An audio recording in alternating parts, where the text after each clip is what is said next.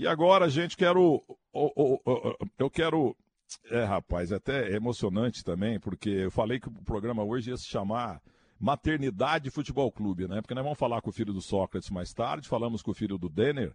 Agora vamos falar com um grande filósofo e um grande jurista. É, o Silvio Almeida, é, eu não sabia, descobri a pólvora, que o Barbosinha, ex-goleiro do Corinthians, tem um filho brilhante que outro dia fez um grande programa na TV Cultura e eu descobri a pólvora. Eu não sabia, o, o, o Silvio Almeida, doutor Silvio Almeida, eu não sabia que você era tão brilhante, viu, rapaz? Parabéns, viu? Oi, Milton, tudo bem, querido? Olha, obrigado. É, Estou muito feliz de poder conversar consigo. Já, já ouço, e não só ouço, mas também acompanhei muito quando tinha mais tempo os programas de televisão né, que você que você era o líder, que você, é, enfim, dirigia. Então, estou muito contente, estou muito feliz de poder participar desse programa e falar do meu velho pai, saudoso pai, tão amado e tão querido.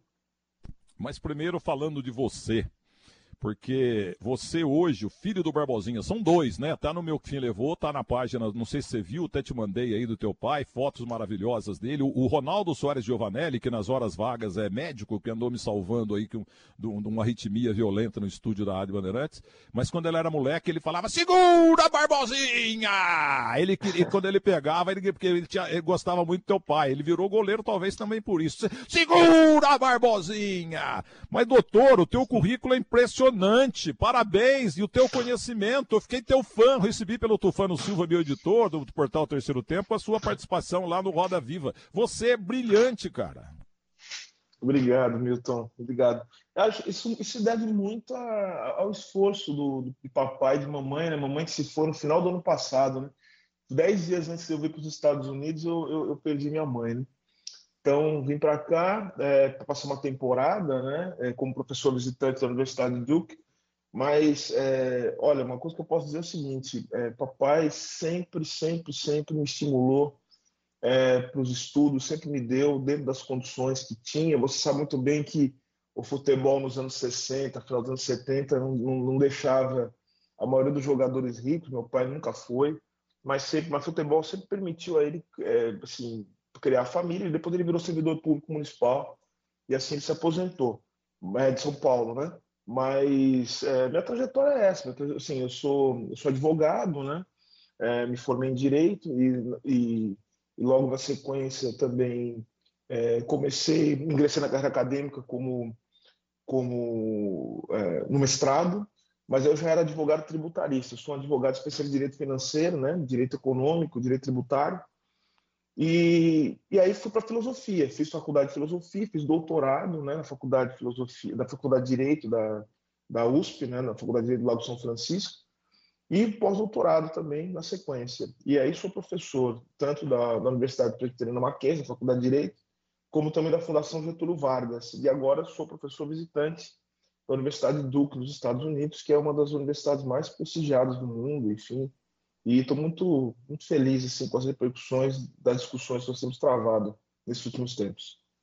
E naquele programa, eu recebi parte do programa, eu, porque eu participei do Roda Viva umas duas, três vezes, fui convidado outro dia pela Vera, apresentadora, a participar lá do Felipe, Nelo, Felipe Neto, e eu até perguntei para ela se era Felipe Melo, porque eu nunca tinha ouvido falar do, do, Felipe Neto, e o cara fez um, tá fazendo um grande sucesso aí na área dele, né? Descobri a pólvora, é que eu sempre falo, viu, doutor? Eu falo o seguinte, eu, a minha cultura geral, ela vem de Muzambinho, chega na Vila Belmiro e acaba. E eu não sabia que o Barbosinha tinha um filho tão brilhante. E além do Mackenzie e da GV, duas grandes instituições de ensino do Brasil, você também, como falou, é professor visitante da Universidade de Duke dos Estados Unidos. Duke, pelo que você percebe, como estão esses dois países na questão antirracista? E o racismo é mais acentuado no Brasil ou é nos Estados Unidos onde você está agora? Racismo é uma desgraça em qualquer lugar, Milton. Só, só muda o jeito, só muda a forma, só que o racismo é uma coisa que atrapalha a vida de todo mundo, uma coisa que uma coisa que faz com que a gente naturalize absurdos que a gente não aceitaria caso o racismo não existisse. Então, o que eu tenho visto aqui nos Estados Unidos é que há, há diferenças culturais que são bastante acentuadas e que, por exemplo, fazem com que a gente se iluda e pense que talvez aqui né, para quem olha de longe, seja um pouco melhor. Por exemplo, eu não sei se você sabe, Milton, a Universidade de Duke, ela fica aqui na Carolina do Norte, ela é uma das universidades que, que, tem, é, que tem uma tradição muito forte no esporte. É, não sei se você, você sabe quem é o Coach K, né? O Coach K é o, é o treinador da seleção olímpica de basquete, ele é o treinador da, do time universitário do Duke também. E grandes jogadores estão saindo daqui. Por exemplo, esse, esse semestre eu dei aula para um, um garoto que acho que provavelmente vai ser uma das estrelas da NBA, né? Que é o Trey Jones, né? Foi meu aluno aqui também. E o, e o grande e tem o Zion Williams também, né? Que também vai é um grande jogador que que acho que vai para a NBA ou já foi. A questão é que você percebe, por exemplo, pelas salas de aula, né, a grande quantidade, é, pelos mais do que eu tenho no Brasil, de alunos negros. Mas, na verdade, o que acontece é que o racismo aqui nos Estados Unidos ele produziu uma dinâmica muito complexa, né? Enfim, que você tem, primeiro, uma sociedade que é muito rica, um país muito rico, um país em que os negros eles são demograficamente minoria e cuja formação social do país permitiu aos negros, alguns negros, pela riqueza do país, é, estar no centro da cultura, inclusive ter bastante dinheiro, bastante poder, né? Mas isso não significa que os negros não sofram aqui, porque os trabalhadores pobres, aqueles que estão morrendo, por exemplo, pela epidemia de Covid, aqueles que estão sendo assassinados pela polícia, são os negros. Eles são, eles são os pobres, negros e latinos. Então, os Estados Unidos, eu acho que ele, é, pela posição geopolítica, pelo poder que tem, pelo, pela hegemonia cultural, passa a impressão de que conseguiu avanços civilizatórios mais precisos em relação ao racismo. Só que, por exemplo, é, recentemente aqui a gente está tendo notícias de que é, não se sabe, estão investigando pessoas que foram enforcadas, né? Lembrando os, os antigos linchamentos por conta de tudo que está acontecendo. Então, é um lugar de bastante violência racial, bastante, um lugar muito de muitas feridas e de, e, e de muita de muita brutalidade ainda. E o Brasil também é assim. Só que o Brasil produziu uma coisa interessante, né? Porque interessante e nefasta. Porque ao mesmo tempo que você tem muito racismo, esse racismo é negado o tempo todo e ele é tão institucionalizado que as pessoas absolutamente se acostumaram com a ausência de negros em espaço de poder e decisão e com a morte das pessoas negras, assim como morre todos os anos. Né? Eu acho que o esporte é um, é um bom sinal disso, né? de como o Brasil se organiza do ponto de vista das relações raciais. Certo, e sobre o. Eu não, eu não terminei meu raciocínio anterior em relação ao programa da cultura do qual você participou e eu descobri a pólvora, que você era brilhante, que você era filho do Barbosinha. É, esse tipo de programa eu já participei lá várias vezes, entendeu? Então é, a gente fica. E quando você assiste também, qualquer programa de debate, você escolhe um cara que você gosta, um entrevistado, um entrevistado que você gosta e tal, um participante. E eu ficava torcendo para você aparecer mais, entendeu? Então realmente eu, eu, eu gostei, gostei muito, como todo mundo gostou de você. Mas é o seguinte, nesta semana que passou, o presidente Bolsonaro anunciou o professor Carlos Alberto Decotelli como novo ministro da Educação. Aliás, eu adorei, sabe? Porque eu via o jeito dele falar, tranquilidade, conhecimento, currículo, apesar que agora já há uma ou duas manchas no currículo dele em relação a, a cargo, a, a cursos que não teria terminado, aquele negócio todo. Mas enfim, ele é o segundo negro a ocupar o cargo. O primeiro foi o gaúcho José Henrique Paim, durante o governo de Dilma Rousseff. Te agradou a nomeação de Carlos Alberto Decotelli, bem depois da tua aparição muito boa na TV? Milton, eu, eu, eu, assim, já que você gostou muito de mim, eu, eu sou um fã seu, assim, há muito tempo, ouço você, é, eu tenho que ser muito sincero, né? É, eu, eu, eu costumo, até por conta da, dos meus estudos e por conta daquilo que eu, daquilo que eu tenho aprendido ao longo da vida, é, da minha vida pessoal e também né, na minha atividade intelectual, eu sempre costumo é, olhar para os efeitos da raça né, e do racismo e tento olhar de uma maneira mais ampla né, para o mundo e também para os processos políticos, para a questão econômica. Então, quando anunciou o Decotelli, mais do que olhar para o fato de ser negro, isso ter uma consequência, eu olhei também para os projetos nos quais ele estava inserido. Então, a minha pergunta é a seguinte: é, o que um homem seja ele negro ou branco, pode fazer no Ministério da Educação depois da gestão, que eu diria desastrosa, é, do, do antigo ministro. A minha pergunta é essa. Minha pergunta é a seguinte: o que pode fazer o ministro da Educação, sendo ele negro ou não, num ministério de um país que cada vez mais é, tem problemas assim estruturais, né? E que vai enfrentar problemas cada vez maiores. O que fazer? O que pode fazer o ministro num país é, que anda desprezando a ciência, a pesquisa, a cultura, que anda matando sua inteligência? Então, a minha pergunta é essa. Então, mais do que comemorar o fato dele ser negro, porque Veja, tem uma coisa que o racismo faz que é uma coisa muito cruel. É achar que todos os negros eles têm algum, eles são irmãos e que eles se apoiam mutuamente. Que eu vejo aí, Milton, você vai até dar zero que eu estou falando. Eu vejo, os jornalistas ficam brigando entre si, todo mundo briga, todo mundo discute, todo mundo discorda. Por que, que nós negros não podemos discordar e não podemos brigar entre a gente e não podemos divergir entre nós? Então, cria-se a ideia de que nós temos um representante. Na verdade, a representação ela sempre se dá em torno de um projeto político. Eu acho que o movimento negro, existem movimentos negros, né? existem várias visões distintas, diferentes, todas elas lutando pelo fim do racismo, cada uma a seu modo. Tem seus representantes, mas o representante ele nunca é o indivíduo nem a, e nem o pertencimento socio-racial do indivíduo. É sempre o projeto no qual ele está inserido. Então, muitas vezes, essa coisa de eleger um representante, de achar que alguém é um representante em condições adversas, serve muito mais como uma forma de depois impingir a todos os negros as falhas que o indivíduo teve, porque uma, o que sabe que o racismo faz? E assim, depois que a gente vai falar até do meu pai, né, do Barbosa, enfim, o, o racismo ele coloca, nas, ele, ele, ele, ele faz com que uma coletividade eventualmente pague pelas ações do indivíduo. O que os negros lutam, o que as minorias lutam, Milton, é para que eles possam ser indivíduos e ser, portanto, avaliados a partir da sua condição enquanto indivíduos e não como membro de um grupo que é um grupo historicamente discriminado. Então, assim, eu não comemoro é, e eu observo, né? Assim, eu tenho que ter uma função, eu que ser um analista do momento e observar, né? E as coisas que você falou em relação ao currículo, olha só, são é, não são pequenas falhas no currículo, né? Ou seja, uma, uma, é, é muito grave uma pessoa dizer que tem um doutorado, Milton, e não ter um doutorado. Né? Então, assim, são coisas que precisam ser vistas, mas agora eu já disse também, eu falei até nas redes sociais, que as falhas dele sejam julgadas como seriam julgadas se branco ele fosse, porque não é a primeira vez né, que nós sabemos que pessoas mentem sobre o currículo. Né?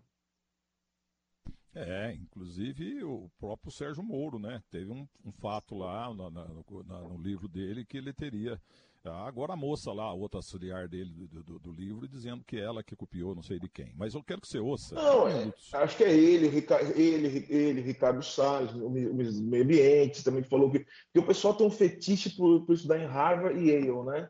O, o governador do Rio de Janeiro, o governador do Rio de Janeiro foi mais curioso, porque ele disse o seguinte ele colocou no currículo que ele fazia, que ele teve alguma coisa em Harvard, só que aí quando ele foi confrontado, ele falou assim, não, é o que eu coloquei a minha intenção.